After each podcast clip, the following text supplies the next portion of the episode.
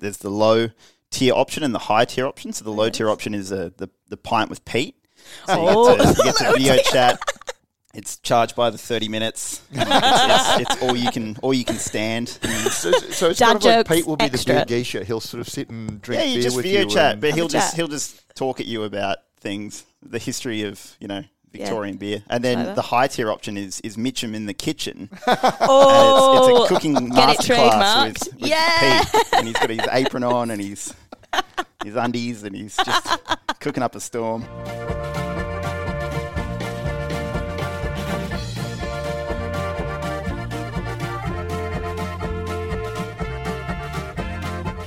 Radio Brews News is proudly presented by Cryer Malt. With over 25 years in the field, Cryer Malt are dedicated to providing the finest brewing ingredients to help brewers create the foundations of a truly excellent beer. They are your premium brewing partner and they are proud sponsors of this. And this is Good Brews Week. I'm your host, Pete Mitchell. No, it's Brews News. radio. Oh, It's. Radio Brews News presents Brews News Week by Cry Brews News Week. Whatever we call it, very Pete, doesn't matter. Roll on. they, the listeners know who we are. Do you want me to do it again? No. All right. Thanks, thanks, Cryer Malt. I'm your host, Pete Mitchell, uh, in lockdown and affected. Uh, and joining me, Matt Kirkegaard. G'day, Matt. Good morning, Pete. Welcome back. Technical thank you problem much. solved. We got the satellite back up. Yeah, we missed you. Uh, g'day, Claire. Now then, how you doing? I'm very well, thank you. And uh, we got Jimmy Gold as well. G'day, Jimmy. Hi, Pete. Are you running, mate?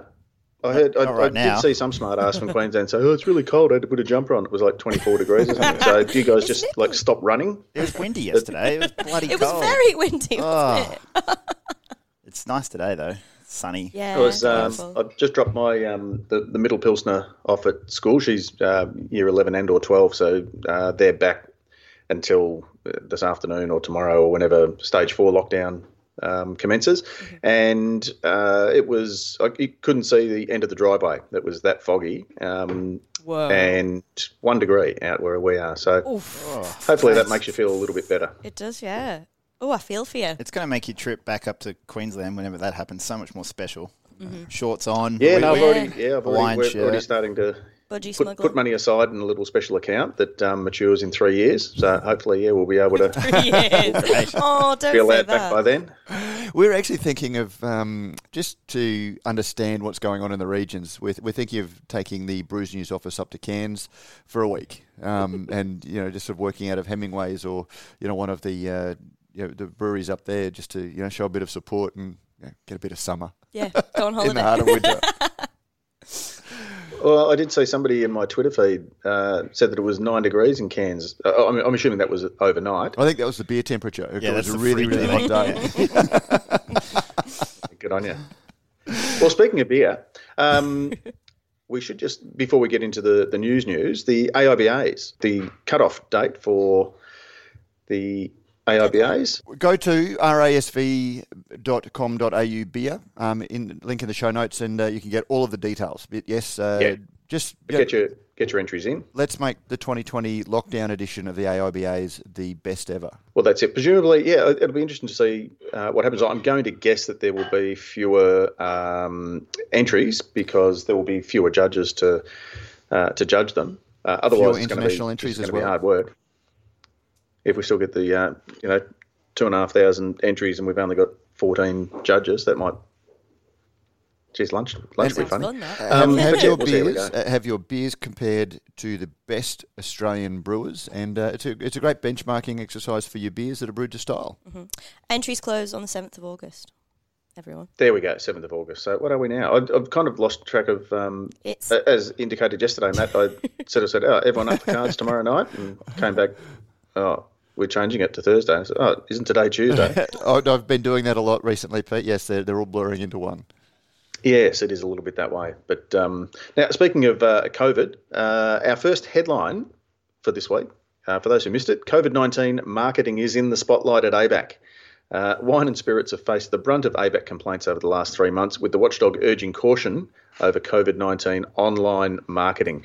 Um, in its latest quarterly report, an array of companies, including Thirsty Camel, Bundaberg Rum, Impression Gin, as well as restaurant chains Grilled and Winghouse by Bavarian, were judged by an ABAC panel.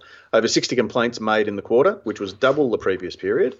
Um, ABAC determined 26 within the time frame, upholding 13 and dismissing the other 13. And can we just point out that it was only three of those were about beer? The ones that they determined, only three of them. So well done, everyone. A- Absolutely. Look, it, it, it's a big thing. And, you know, there's a couple of things that came out uh, of this for me that, you know, beer marketing, you, you do have to think about your beer marketing. So, you know, COVID presented uh, challenges to businesses and, you know, they had to respond. But you, you think about how you use something in your marketing and don't encourage people to drink. Um, quite apart from it being against the ABAC code, you can see the way that the anti-alcohol campaigners have used that marketing as a sign, you know, as, as, a signal that the industry is is irresponsible, Yep. and using that to call for greater regulation. This is one of the reasons why I think you need to be really, really mindful Yeah.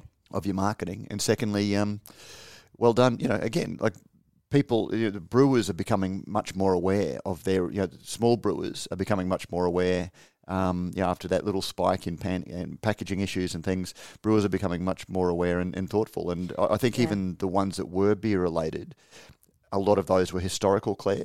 Oh my god, yeah, super. The one was from like January last year. Mm. The other one was, I think there was one from like 2014 as well, or something like that. Yeah, there was and a a lot of them Fireball- historic. Fireball Yeah, Whiskey 2014. yeah, exactly, which was ridiculous, and a lot of them are. So they are having a look at that and saying.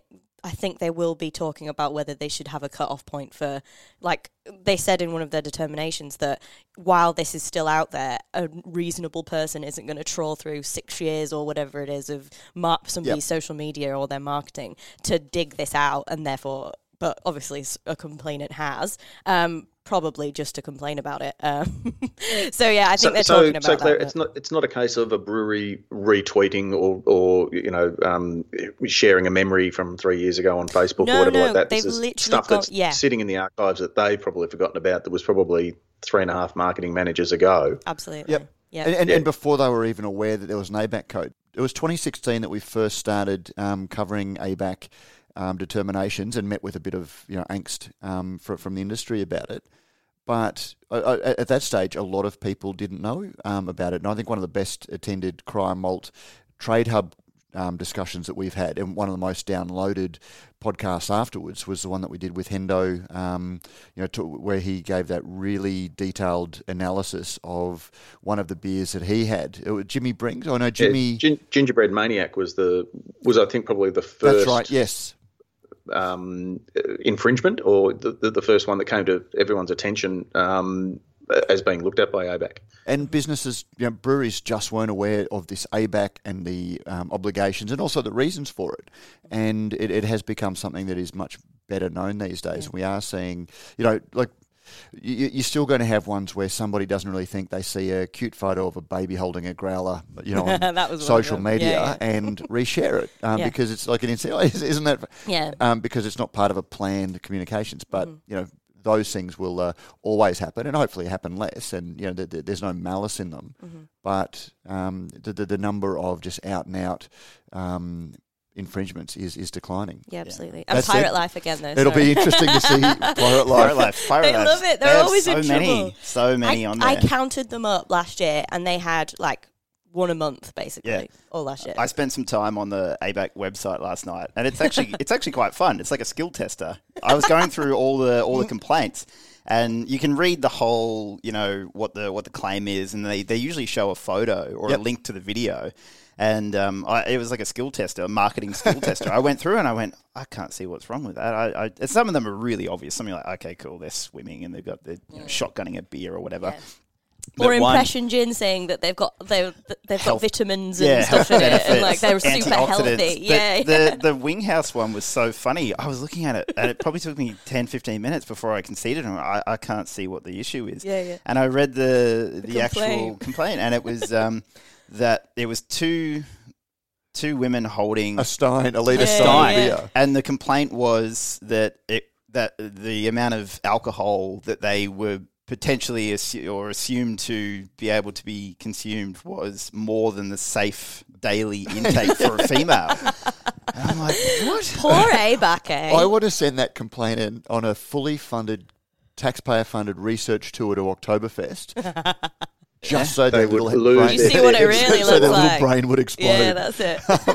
You because know. the because the minimum requirement for a an Oktoberfest um, server is that you must be able to carry a minimum of ten steins. So that's No. ten litres. Ten That's litres, not yeah, yeah, a mass. So true. if- uh, uh, yeah, and, It and, and you can't is. buy beer unless in, um, you know, uh, a, a litre. half litre. Welcome stein, to half Europe, litre stein, I everyone. think is the you know. Oh, I think the- you can buy soft half. Yeah, jobs. no one does. And Like, that, that was in the ad. It was actually they were actually holding 500 mil steins, and that's what got the uh, claim dismissed. But it was assumed that they were one liter steins, Okay. and that, Yeah, but that 'cause was they that looked was all it was, and it was it basically That's the complaint was it was going to be dangerous that those girls were going to drink a liter of beer. And, and and what did everyone think of the? Did, did you see Pirate Life? You know, which last month had a determination where they Mm-hmm. got cleared that they weren't making a health claim Because That it was do- tongue in cheek. because it was tongue they in said, cheek. They uh, doubled down this month. You know, what, Yeah. what, what do you think of that? You know, Well, it was some super fruit, super ox, super food thing. This this jujube or Yeah, some yeah. new thing, and Hang it on, I'm was it was yeah. They were like, they say it's got antioxidants and it's good for this, that, and the other, but we just think it tastes really good. Yeah, so it's still a little bit toe in the line there, wasn't it? It's But almost like saying not- it's like, well, beer is made with water, and every human needs water to live. Therefore, it's like, but, okay, okay, so, so, so what do you think about the fact that they're obviously having a piss take at the, the, the regulator? You know, d- d- oh, d- Oh, I that, didn't. I'm too thick to have realised D- that. Does that undermine, you know, as an industry, should we be holding the regulator up um, as something that is important, or should we be, you know, making fun of it and potentially diminishing, making it an object of fun? it's. I think there's a pretty there's a line somewhere, and as we always say, if you don't know exactly where it is, maybe Yeah. don't stand too close to it. But you know, you go through some of those complaints, and there are some pretty ignorant. You know, uh, there was one that was a nightclub that was emailing people, and it was, you know, I'm. It was so blatantly, Yeah, yeah. obnoxiously, like come and get wasted, Wasted, and yeah. Mm-hmm. know, drink your problems away, and that that's not good, and that's not what the alcohol industry should be promoting. Um, but then some are like, Mm-hmm. you know, the feral uh, Biggie Juice was they got done for saying, you know, bigger, bolder, Mm-hmm. and they said, oh, that's you're promoting a high a high ABV Yeah. product, and that's not safe because it's of like, its alcohol content, Yeah, not just like- saying it's got al- high alcohol content. Yeah. yeah. But to me, that's Um, that is the problem. That when you've got people that are willing to overtly, like when, when you've got a little fat lamb that you know everybody knows is just about taking a two liter goon sack um, and taping it to your hand. Um, have you seen the social media post with like the the, the, the, the kid with two little fat lambs um, It's like taped into his stick, hands? isn't yeah. it? and, and and when you've got a business like that that is just so clearly targeting a demographic and all of the, the, the deals, but not in a way that you can actually, you know, get your finger under clearly. Um, and, and everyone knows it's it's it's dog whistling to, you know, kids to get drunk um, with. Then, when they can operate, it makes it you know it's just too easy to cast everything else in, in the same in, in the same light. Yeah. Yeah, very true. Anyway, that's that's ABAC. And I think too that um, you know people are going to absolutely lose their shit in in a, in a year's time when Pirate Life brings out a you know a pokies porter and a, uh blackjack lager and a you know roulette red IPA when they um, establish themselves in the Adelaide, Adelaide Casino. Casino. Ah. Well, this is it because really, are, is anyone going to copy Pirate Life? Well, I'm just But that's the Question thing, like their, their growth isn't going to come. Uh, and, uh, I mean, that's a, that's a you know good story that we don't have in the show notes, Pete. But you know, Pirate Life has you know signed to be the uh, venue in yeah. the, the casino. Now, while it's big things being made about it being Pirate Life, it's CUB. Like it, it it's Yeah. this is the sort of thing that brew. you only get. Well, no, it's not even indie. You only get these opportunities if you're big enough to fulfill them. Yeah. And you only get big enough to fulfill them if you've got the backing behind. And I bet you that whilst they've got a brewery in there. CUB are going to have all of their other core range beers ranged in the casino as well Oh yeah, that'll be part so of the deal. that that'll all be part of the deal. Um, and you know, and that's where it matters. Like those guys, you know, always, you know, that they're willing to sort of be indie and edgy when they wanted to be, and even now it sounds like they're you know they're they're, being edgy within the. the Within the terrible, limits. uh, of, of, of, within the CUB empire, um, but yeah, it'll be interesting to see what happens. But you know, Mm-hmm.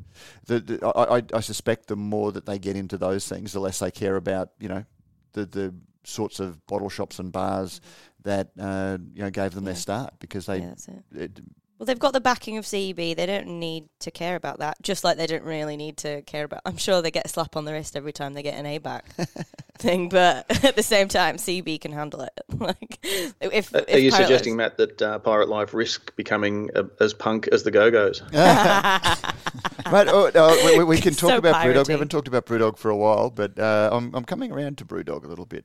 Uh, what? so- Whoa. Whoa! Newsflash. Whoa! Oh Can no, you guys temperature test him, please? I I'm worried. I'm very worried. think he's becoming Oh, I've- delirious. I've got he a could be coming down with pumping COVID. headache. It could be that, an aneurysm. Um, well, no, we- we don't want to go down that rabbit hole today. We'll sort of uh, talk about it, but you know, they, they, they, they are showing a, a certain degree of maturity um, these days. It's, they're, they're, they're, they're not. Matt approves. Matt approves. Well, well, no, should they- get a stamp. they, they've they've turned their baseball cap facing round to the front, and you know they're wearing age appropriate clothing.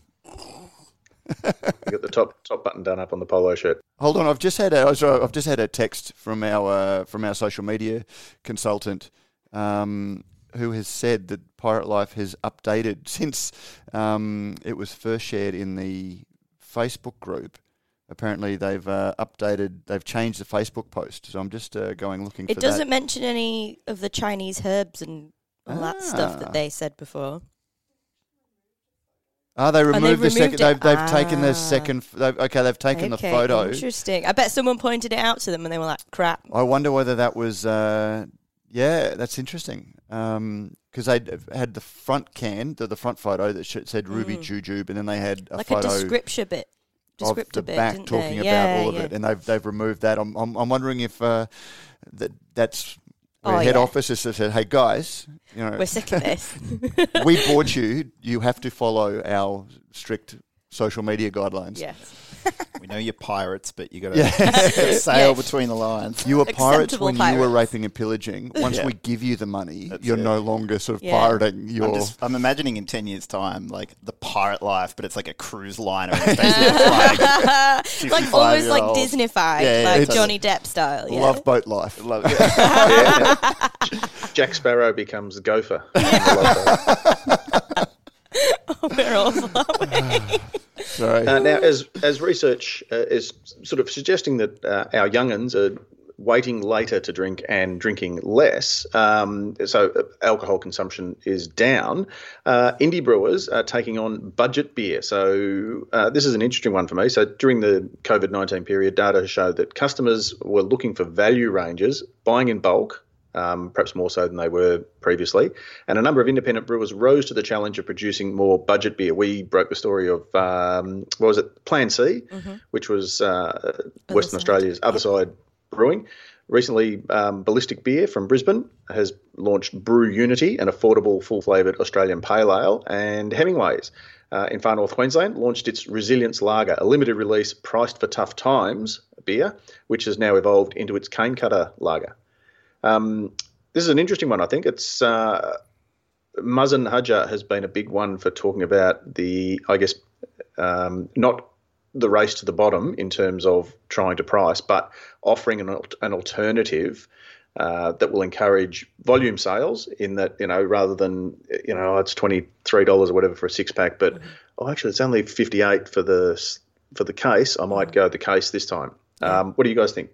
Well, Sorry, uh, and what sort of uh, the argument is he on? That we the brewers should be having budget.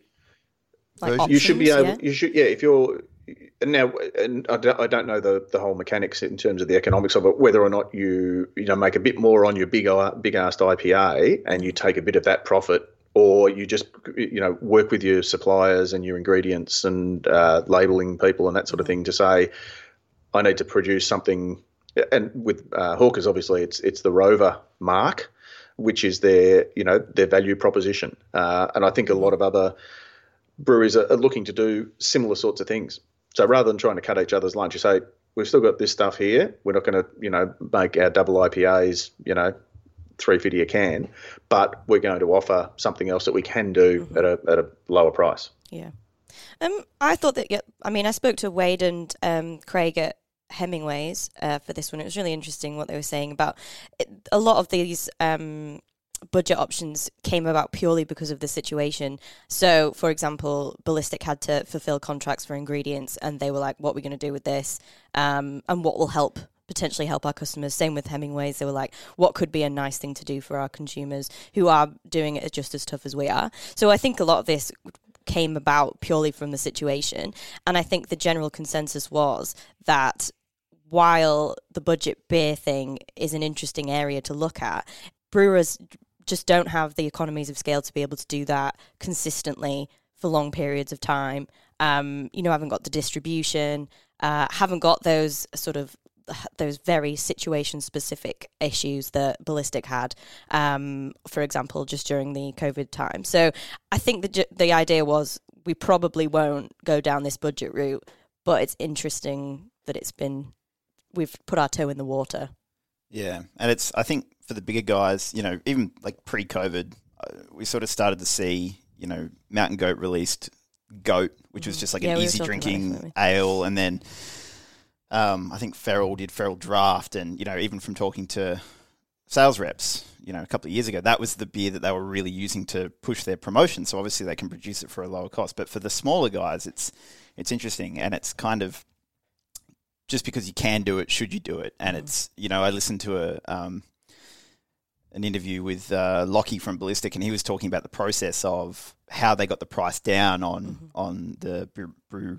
brew Unity, Unity, beer, yeah. and um, it was effectively going. The beer's still really good, but they had to really put their heads together and figure out how to make it Mm-hmm. turn over quicker, use less hops here, and Yeah. you know tweak the malt bill and all that sort of stuff. But um, yeah I and it was, it was But not not, u- not using the um, yeah the pa- the Four four, pack pack holders, holders, and then yeah. holders. And, they used um, old cans and things like that. A- Anyone that's interested that wants to understand the cost of beer, Black Hops in 2016 did a post where they were very open about how much every element of the the, the, the brewing process cost, um, and they've just updated it given that their business has grown, and so they're now brewing like 15,000 litre batches, and just you know looking at it uh, for a 15,000 litre batch, the ingredients are looking about six thousand dollars, um, but then you've got the cans are four thousand three hundred and twenty.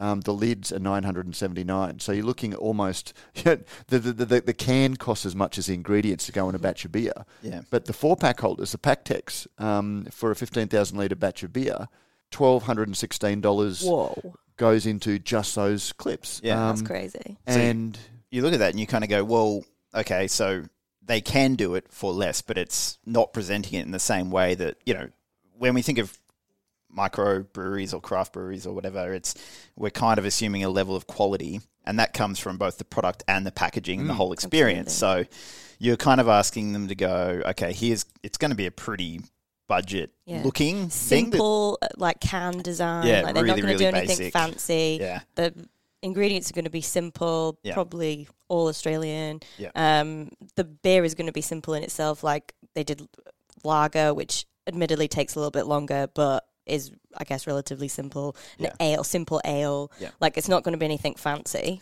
Yeah, and then I guess you wonder, uh, like I think it's great, but then you start looking at well, if we can produce this this product, which is going to fill, you know, whether it's the barbecue beer or just the beers in the fridge at home, you know, the everyday drinker, if it's going to be fifteen or twenty dollars less for a carton, or five dollars or ten dollars less for a six pack or whatever. Um, you kind of go, well, if people just kind, if it's still good beer and people are happy to drink it, it probably will take away from your core range pale ale, or it might diminish your brand offering. So I think, I don't know if anyone wanted to do it. I, I would think maybe having a separate, almost a separate brand or a separate product that doesn't really align with the core range, and it's almost Mm-hmm. Yeah. the sort of everyday. and Yeah, low price. do you prices, care you enough to do that are you going to make the profit Yeah, totally. margins on that to But then make also, that effort? isn't that just another death in this idea of craft beer?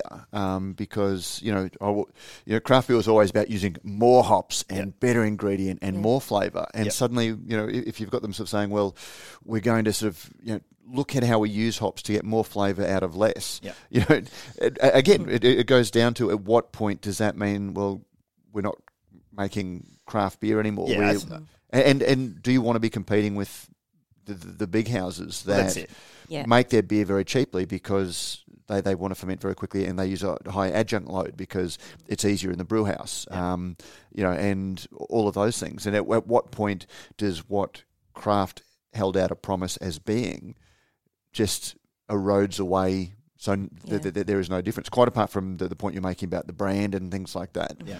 Um, does it just harm this idea that craft beer is better?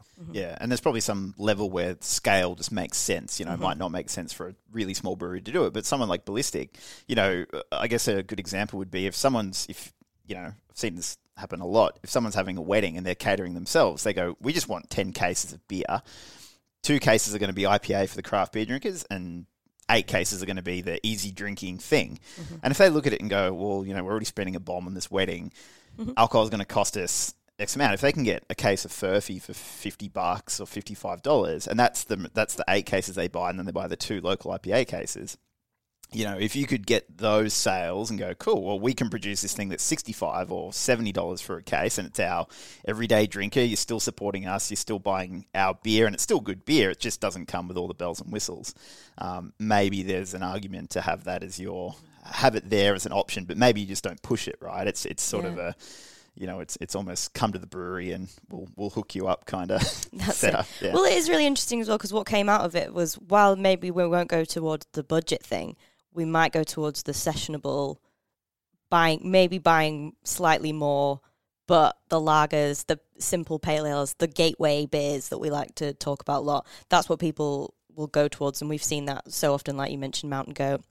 Um, and loads of other people, Balter did their lager before they got bought and all that kind of stuff. So it's more that I think brewers will go towards these more sessionable ones um, as we try and grab some market share. And going back to the what the craft beer promise, like if you go back, you know, Pete, and I mean, th- th- this is sort of the, the two old men uh, situation. You know, when we were getting our drinking licenses, as you love to call it, you know. You you bought a carton. You didn't buy a six pack, let alone a four pack, because they, they weren't there. And beer was something that you bought as a carton, and then maybe if you're going to a party and you wanted to have a you know a Ponce import, um, you'd, you'd get a six pack of uh, you know yeah, Peroni. maybe a six pack of Peroni or a six pack of Crownies, Yeah, yeah. and spend a little bit more money and and, get less. But your purchasing decision was based on the, the, the carton. And you know, if, we- if if we see craft brewers going back to well, we're going to sell a budget carton with no plastic rings or anything like that, are we going back to you know, are we closing the loop and just sort of hastening the decline back to the, the, the beer market that we knew before, albeit with a little bit more choice?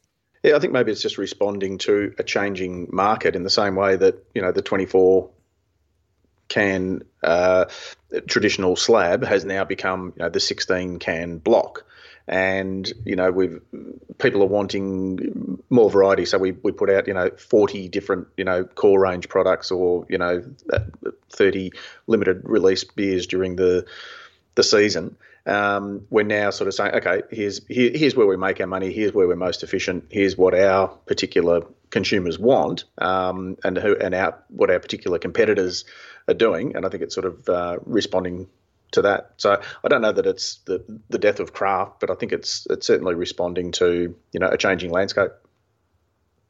Speaking of which, while we're still on the uh, the COVID plant and pivot kind of what's called Un- unprecedented times. Unprecedented. Oh, and, and bloody responding to a changing landscape as well. I thought that's where your segue yeah, was going to be to this one. that.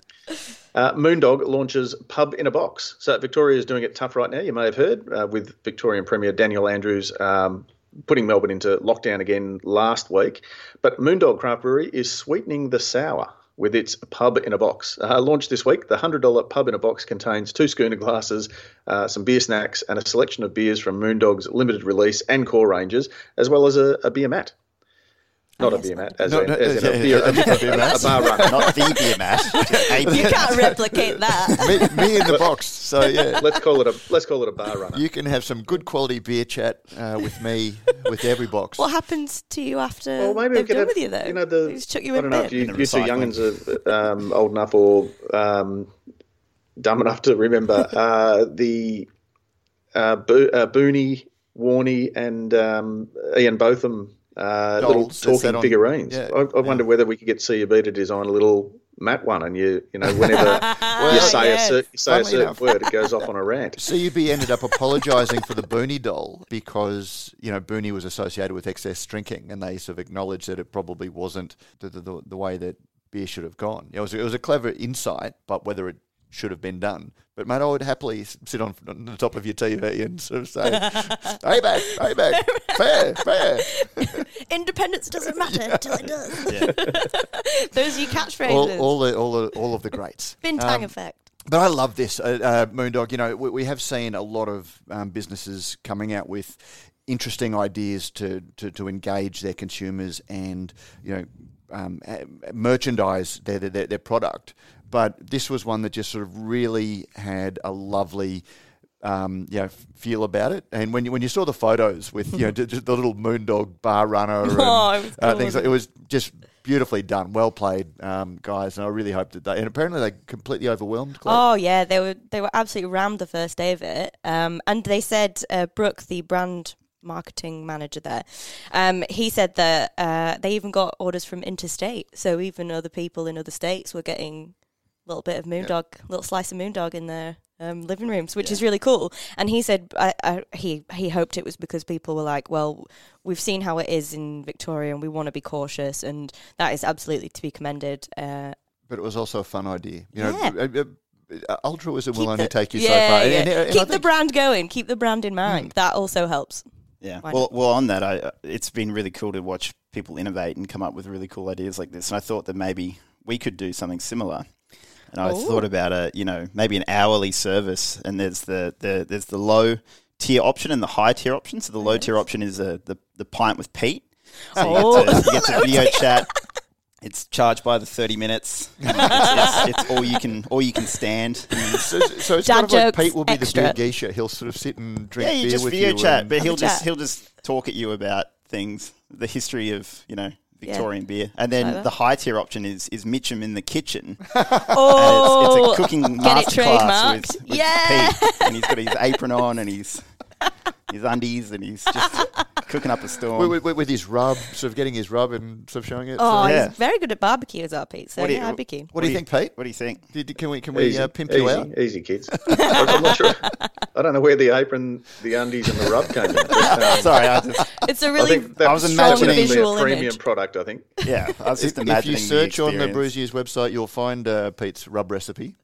Yeah. oh, interesting. I think it'd be great. You know, One thing you don't want in your box is exploding cans. Oh, Um, So let's hope that uh, yeah, the uh, the hundred dollar pub in a box obviously comes with good quality beer that's um, shelf stable. Um, this one just keeps popping up again, guys. yes. Yeah, look at Twitter. Um, th- th- this was America, um, obviously, but it was just an interesting discussion. I just thought it was, you know, some interesting discussion, and even more interesting discussion in the the, the Facebook group, um, the the Radio Brews News Facebook group, just about um, Trillium Brewing. Uh, had a beer. I'm not even sure what style it was, but it was something that had a lot of um, fresh fruit. fresh wasn't fruit They, I think they do a season. It's it's different every release, but it had three different fruits in it. Mm-hmm. Probably, I think it was But like a- added after fermentation. Yeah, Yeah. and, Yeah. and, and their response when people were complaining that the beer was exploding was, you know, we we do all of these things to try and keep the the product shelf stable. Um, we pasteurize, we do this, we do this, but it only takes you know a lot of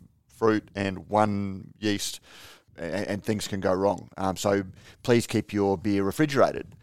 And you know, w- we've seen it before. We actually had a um, podcast episode titled you know, it happens with all beers, and it just doesn't happen with all beers. And you know, telling people to keep beer refrigerated because it makes it better, more enjoyable, makes it last longer. That's one thing. Telling them to um, refrigerate it so it doesn't explode. That's a whole other thing. You know, There was a lot of victim shaming going on in that post. I didn't like it. And there was um, one chap that went that replied to it said, "Weird. We just spent about 20k on a recall for the exact same thing. I didn't realize I could just write a social media post." it's like, ouch. I mean, that's clearly the way to the proper way to do it. Do a proper recall, not just post about it. And I think that was really disrespectful, to be honest. Yeah, and look, go go read because we, we, we've got some really well informed um, commentators in the Facebook group who are professional brewers who have got views about these sorts of things, um, and yeah, and knowledgeable views about these sorts of things, and had some great input. But you know, beer is at this highly experimental phase at the moment where people are doing a lot of things because they can, and you know, as an industry, you need to stop and ask should we be doing this? Um, and it was interesting to see that Trillium actually said that they flash pasteurized because pasteurising is one of the, you know, I see it as one of the last frontiers that craft brewers generally aren't willing to cross. And you know, they sort of say cra- um, Yeah. pasteurising is compromising, you're ha- harming your beer. Yeah, it's really Well, strong opinions about yeah, it. you know what? The second you make the decision to sell your beer outside of your own brew pub, you are making decisions about compromising your beer, and it's just a question of how far you want to go to compromise your beer. If you're sending your beer across this huge continent, you are compromising your beer. If you are choosing to, you know, send to places that you know aren't cold storing your beer, you are compromising. And as far as I'm concerned, pasteurizing is a smaller compromise because it it actually reinforces your quality promise to consumers than um, this mythical notion that by not pasteurizing we are craftier when you, you look at as we've talked about you look at some of the things that brewers are willing to do and the adjuncts they're willing to put in you know the I, I, my view is that the only reason that craft brewers are saying that pasteurizing is a compromise that they're not willing to make is because they can't afford to compromise. It's hard They- and they- it's they- expensive. yeah. Pasteurizers are still expensive. We can't afford it. Pasteurizing is only seen as a compromise because not enough brewers are able to afford to make that compromise yet. Yeah, and look, if you are going to send out beer that you know is going to explode, um, well then you know, label it appropriately. But don't call Rallings, labels, stickers, and packaging because they don't want to be associated with that sort of shit. Um, if you're still applying self-adhesive labels to your bottles and cans and believe that this is a sustainable solution for your packaging needs, you may want to call Rallings, labels, stickers, and packaging on 1300 852 235 to find out more. I did that last Was that week. Pete. Yeah, that was great. Did you? Yeah, I did it. You I did did well. it Pete style. Thank you. the Australian Institute of Health and Welfare study, and again, it's, it's only literally just hot off the presses. It's burning my fingers. Um, but the headline: Alcohol remains uh, the most commonly used drug in Australia, with about three in four Australians reporting they consumed alcohol in the previous 12 months. The proportion of people drinking at risky levels on a single occasion, at least monthly, or at levels that put them at risk over their lifetime, has been stable since 2016. The proportion of ex-drinkers rose from 7.6% to 8.9%.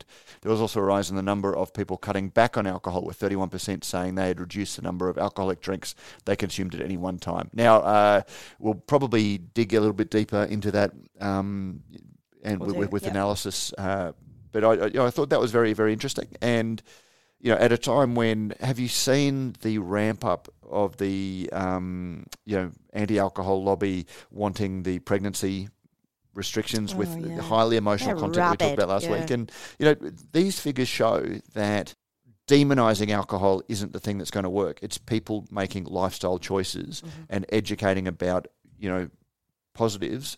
You know, we just know that prohibition doesn't work because the other thing that we uh, see is the, that most drugs, when, when you scan the illicit drugs, marijuana, ecstasy, cocaine, hallucinogens, inhalants, and ketamine, which is horse tranquilizer, I think, all is, yes. increased over that time. Um, so alcohol is down, but you know people are still behaving dangerously. Um, anyway, and putting a label on your ketamine isn't going to stop people. you know, no, exactly. I don't care about health claims on ketamine. don't take ketamine while you're pregnant.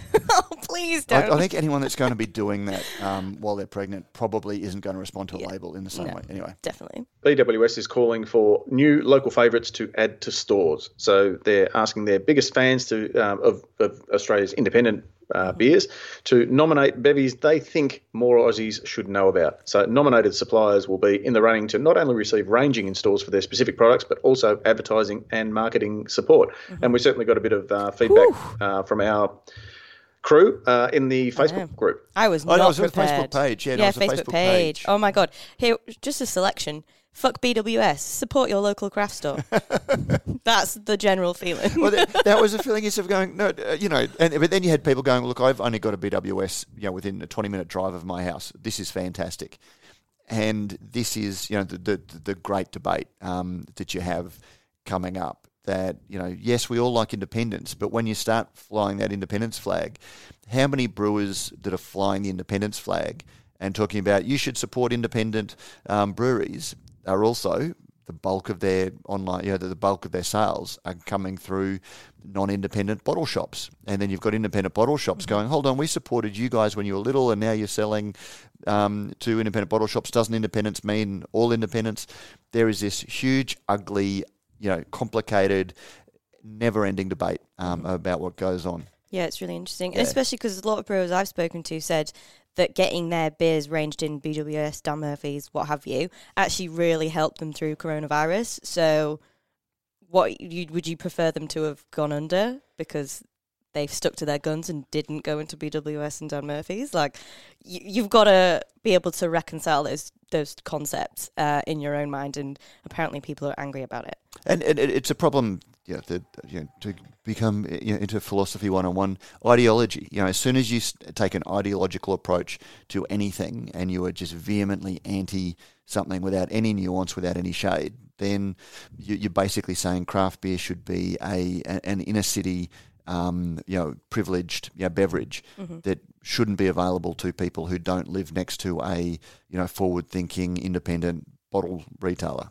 Yeah, and on a business point of view, I mean, I looked at you sort of drop a pin on any of your sort of smaller local breweries and look within the sort of five kilometer radius of them, and there's probably 10, 15 BWS stores. Um, and for those smaller breweries, those stores aren't really an option because you only really get to go into those, you know, the BWS and Dans and things when you get to massive Yeah. sort of scale. So it could actually be the sort of next step up for a lot of smaller breweries who aren't quite ready to go huge, but can start selling direct because otherwise they've, they can only sell to independent bottle shops, which there aren't that many of, um, uh, like in Queensland at least. So, um, yeah, I think it's a great opportunity for a brewery to, and, and we sort of say, oh, well, you know, wouldn't you just drive to the brewery? It's like, well, some breweries are only open four or five days a week. Mm-hmm. BWS is open seven days a week. Yeah. Some only open at four o'clock in the afternoon. BWS opens at 10 in the morning and open till nine Yeah, o'clock at exactly. night. It's just more convenient. Uh, Yeah, more convenient. It's another way for them to sell their beer. Mm-hmm. And, you know, if that B- BWS is outside of the Woolworths that you shop at and you can do all Mm-hmm. your shopping and your beer shopping in one go, Yeah. that's still better than going, you know what, I really want to drive across town through school traffic to buy a four pack Mm-hmm. of my favorite brewery's beer. I can buy it right here and I'm still supporting them in a way. Um, And what a be- we- better way to get mainstream audience to Totally. go for independent beer yeah. is to have it easily available Absolutely. in front of them. Yeah, and BWS are doing a lot. So I did a few sort of training sessions with some BWS store managers. Um, BWS is trying to foster that local, um, you know, mindset of, of supporting wineries that they have a connection with and breweries and things like that. So it's not like they're this faceless corporation that just is out to screw over the small guy. Like They're not just a faceless yeah, they're not just that. They have that angle, Yeah. yes.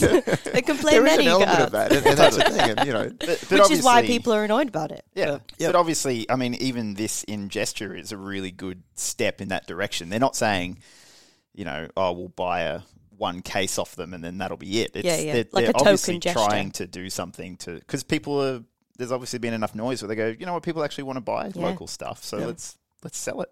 Makes Uh, sense. But again, and, and so that brings in the, the nuance. You know, are- are they only acknowledging that they've been kicked, dragging and screaming to that mindset because of all of the small independent bottle shops? And because I, I know, particularly in Queensland, it was the change to small bar legislation, the creation of small bar legislation that created um, the, the, the scratches and the you know the small independent bars that suddenly you know and having spent 10 years knocking on the door of the bigger hotels saying you guys should do craft beer you guys should do craft beer and they were just so locked in their mindset that suddenly they saw you know this little bar in Milton with a line out of people wanting to get in and they're going Jesus maybe we should get onto this as Missing well a trick there, yeah. and that's and, and, and that's always a tension, and and that's why you know it was seeing that um, that made me realise that you know where I as a consumer choose to spend my money becomes you know my vote for what I want the industry to be. So yeah, so I, I, it's awesome that BWS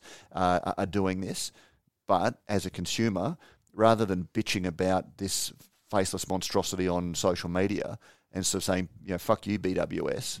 Um, It's a part of the evolution. Yeah. yeah, And- and go I out and spend your money. Make sure that you inconvenience yourself to drive to your, you know, local independent bottle shop Yeah. If and that's buy what your you local care independent about. beer yeah. if Yeah. that's what you care about. Yeah, totally. And I guarantee if, you know, that BWS store is selling through a case or two cases or 10 cases a week of that new beer that they range, they're going to reorder it. They're going to keep ordering it. And then they might get two SKUs or three SKUs or four. And then all of a sudden it opens the door to more growth for that business and you are supporting them just not as directly. But if you can, obviously support that brewery directly Or or, the bottle independent shop. bottle shop. and if enough directly. people in the community support that bottle shop, Yeah.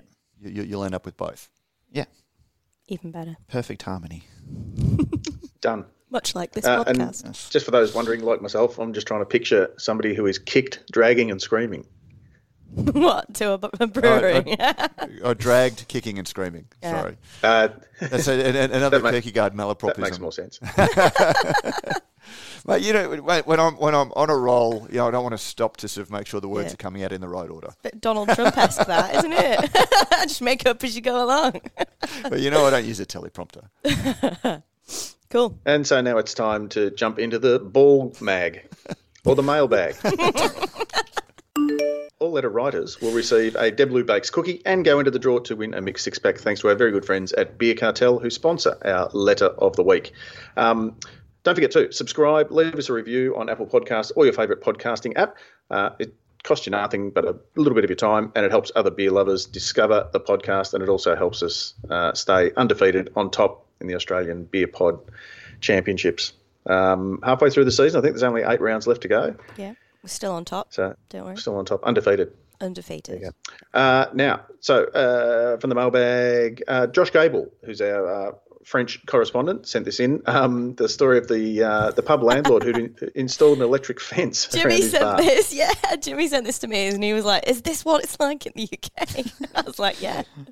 Johnny McFadden, who runs the Star Inn in St Just in Cornwall, said there was a limited space in his bar which only served drinks and no food. So he described the barrier as it's just a normal electric fence that you would find in a field. Asked if it was switched on, McFadden said, "Come and find out."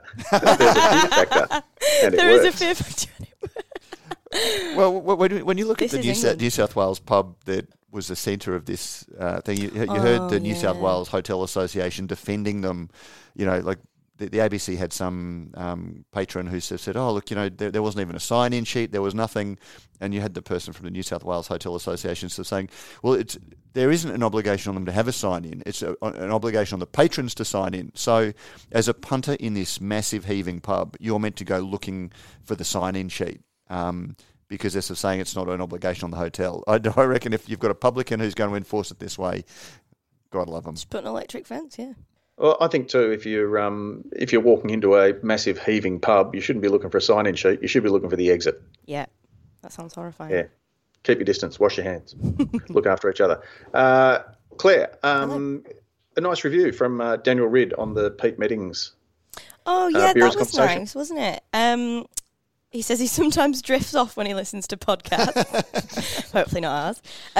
Um, Well, hopefully he doesn't drift off into the traffic. well, yeah, that's it. Well, when he's walking, when he's don't- I walking, think he, he yeah, walks. he'd be all right. And he said, Yeah, but on the Peter Meddings uh, podcast, he said not only was the subject fascinating, but the way Pete spoke reminded me of my grandfather and the old cocky types, farmer not smart ass, that used to sit at the bar in the pubs I worked at in my twenties. Great show, Matt. Best of luck, Peter. I, I was quietly pleased he didn't say, say that listening to Matt and Pete made him remind him Yeah, of his yeah. granddad, so I'm still not there yet.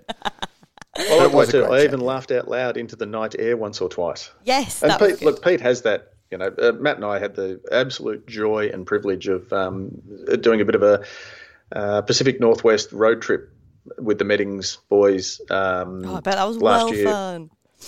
And and just yeah, look, Pete's just a, an absolute gem, and uh, all the best to him in his well deserved, well earned retirement. And I hope too that you know his legacy is that people realise that you know from starting out, you know, selling a few bags of this and a, some malt extract in a shed to to what they do for the industry now is um, uh, is recognised as as shaping uh, much of, of, of what we are today as a as a community, the beer community. Yeah.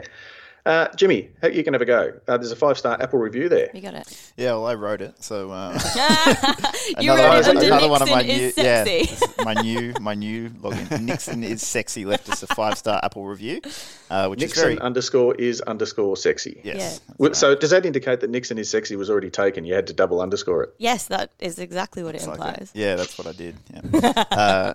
Two blokes walk into a studio and often bring Claire, sometimes Jimmy, and other great guests. Awesome wrap up of all the industry news with multi generational options. Thanks, Jimmy and Claire, Thank you. the millennial correspondents. Yep. and take on the current happenings in the beer scene. Highly recommended for anyone that has an interest in the beer industry and wants to learn a bit more of behind the scenes issues facing brewers. That's lovely. and it's really easy. Jeez, to they're not leave a bad at taking five-star. credit for a lot of stuff, are they? These bloody millennials. yeah, well, you know, Hey, right, we deserve it. yeah, we were. Uh, what is what, what was that generation? We were ignored growing up and told we could do anything and have anything, but actually Yeah. the world's a really And even now now we- our listeners Yeah. are giving you a prize just it. for turning up. Yeah, I like that. Participation medal. Well, we can't get mortgages and our pensions are going to be shit, so I'll accept some praise. At least we've got expensive craft beer and five star reviews. yeah, Uh, but yes, thank you for that review, Nixon. And that was uh, lovely. Yes. anyone else that hasn't reviewed, log into Apple and Yeah. give us a review.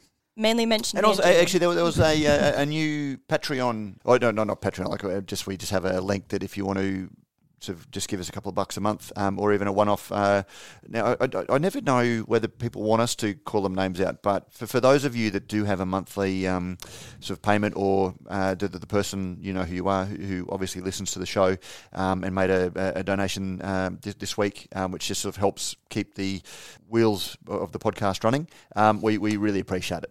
Um, so you know whether it's a podcast review, uh, just participating in the chat room, um, or you know even giving us some of your hard-earned money that you're not spending on that expensive craft beer, uh, we really appreciate it. All right, and uh, now one more letter, and uh, this is a two-parter because it ha- it's a call and response style. So, Claire, I want you in a French accent to read Josh, No, no, Josh no. Gable, and then Jimmy, I want you in Claire's accent to reply. I would love to hear that. I can't do it.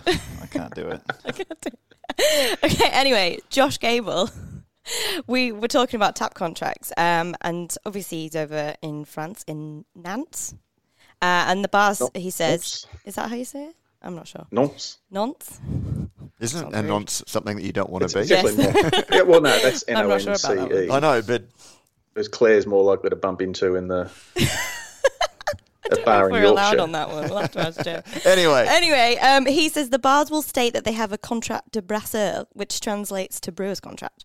Um, pretty open about the contracts, um, especially, uh, I think he says it's related to how they got fined for dividing Europe up between the big boys. Um, and I replied, Jimmy doesn't have to do my accent, um, that yes, hotels are reasonably open about that the fact that they have one and some of the benefits that they get, you know, refurbs and uniforms and all that kind of stuff. Don't often talk about the hard numbers, but Matt did a really good piece based on a court case in South Australia. Um, it was not related specifically to the tap contracts, more about dodgy business dealings um, between owners, but it did finally release some of these details and it was a really interesting one on what you can get but we are a little bit more secretive here on like the benefits that you get from it and specifically the rebates that you get so that's an interesting one but we're doing more on that by the way pete so look out for that i spoke to tim fishwick from uh, white bay beer about it because he was uh, um, had some strong opinions on it on the facebook page uh, so look out for that It is worth pointing out too that there are like this stuff isn't just the big boys. There are Mm. independent craft breweries that have contracts of sorts as well. So it's not just you know David versus Goliath. Well, th- th- that was one of the things that was very insightful for me when I first started. You know, so Coopers, you couldn't work out why Coopers wasn't everywhere Mhm. um, when I was there because it was such a good beer and it, when it was all that you could get. And Coopers used to sort of always, on one hand, complain about being locked out and tap contracts and things like that, and then they went into, you know, their, their, their big um, battle with Lion when Lion wanted to take them over. And Coopers, you know, quite happily contracts now. You know, they proudly contract because you know it's almost as if, as a business, they see it as you know we, we, we've got our big boy pants on now, and we they can, can, move contra- up from the kiddie table yeah, we can contract too, and that's why we've got this international range of beers, and we've got these craft beers, and we're doing all of that. Um, and you, you, you saw it a lot with um, craft breweries as they got bigger. They used all of the tools in their ever-growing toolkit to reinforce their business, and that's one of the things that was really foundational in my. You know, I don't like the idea of tap contracts, but the pragmatic side of me goes, well, it's one of those things that as soon as pe- brewers can do it, they are doing it. So is it really that evil, or is it just opportunity and and and, and an advantage? Yeah, and it's it's just business as well. Um, you know, if you can sort of say that guarantee of knowing you're going to have six months worth of literage through a tap is, you know, And you don't have to pay a sa- sales call every week to just Yeah. to sell that one or two kegs of beer. yeah, and unfo- yeah, exactly. Unfortunately, there there is just a point where it's not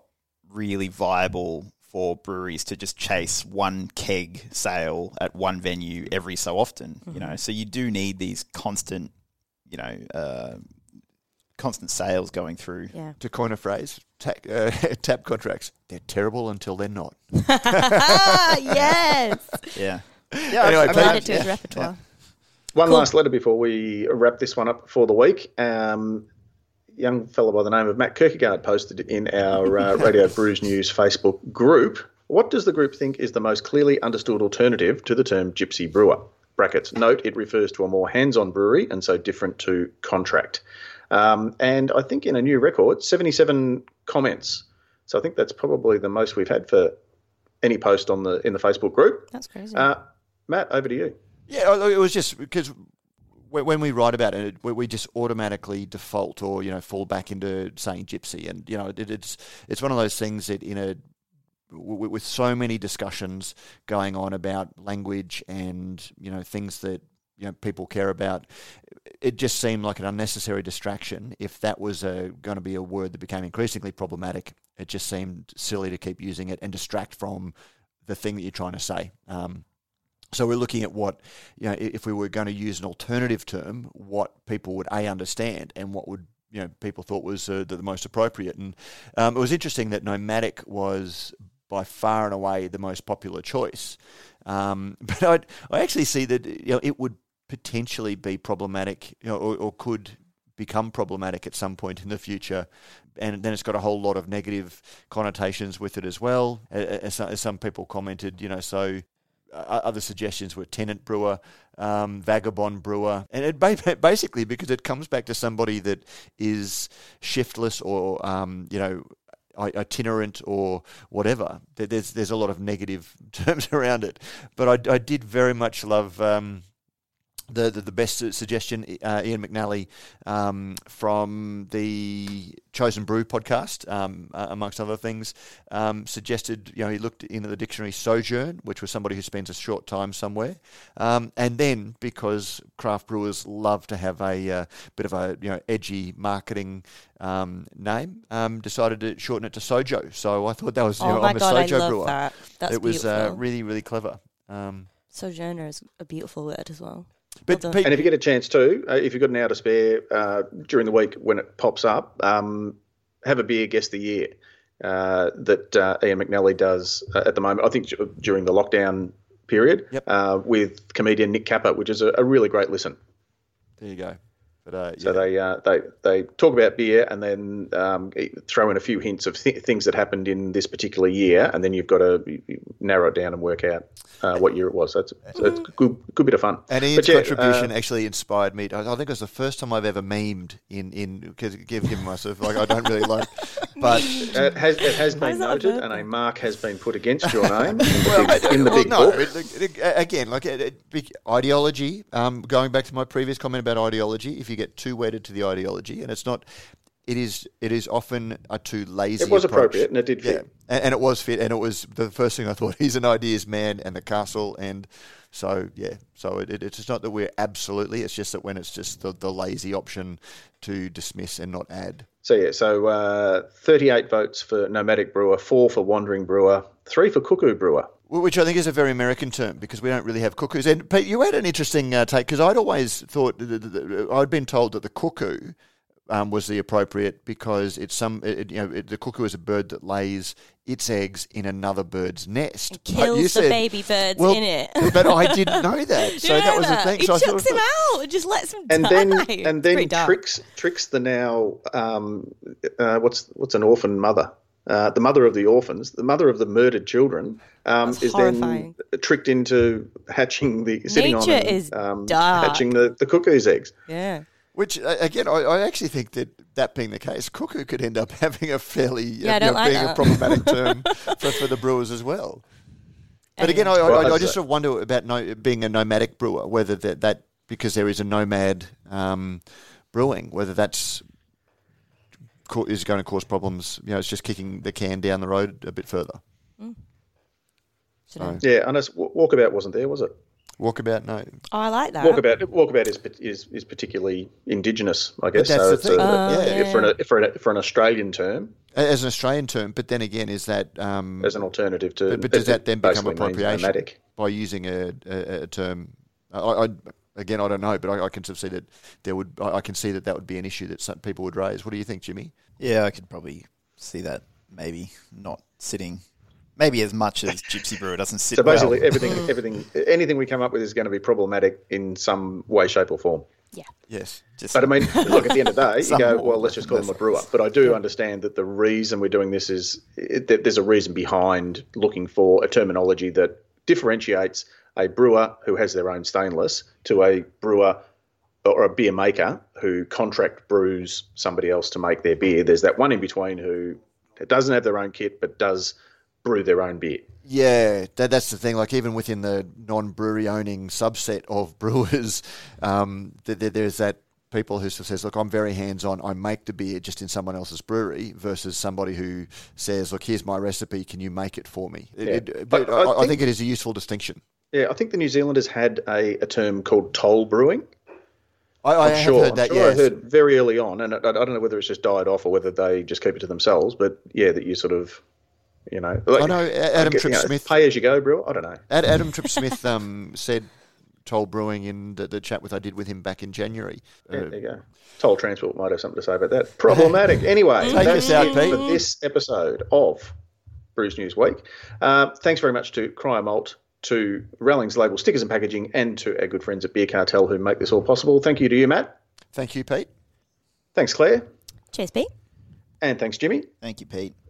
And thank you to all of you for listening. We will catch you all again uh, for more of this. In the meantime, drink fresh, drink local, and wash your damn hands.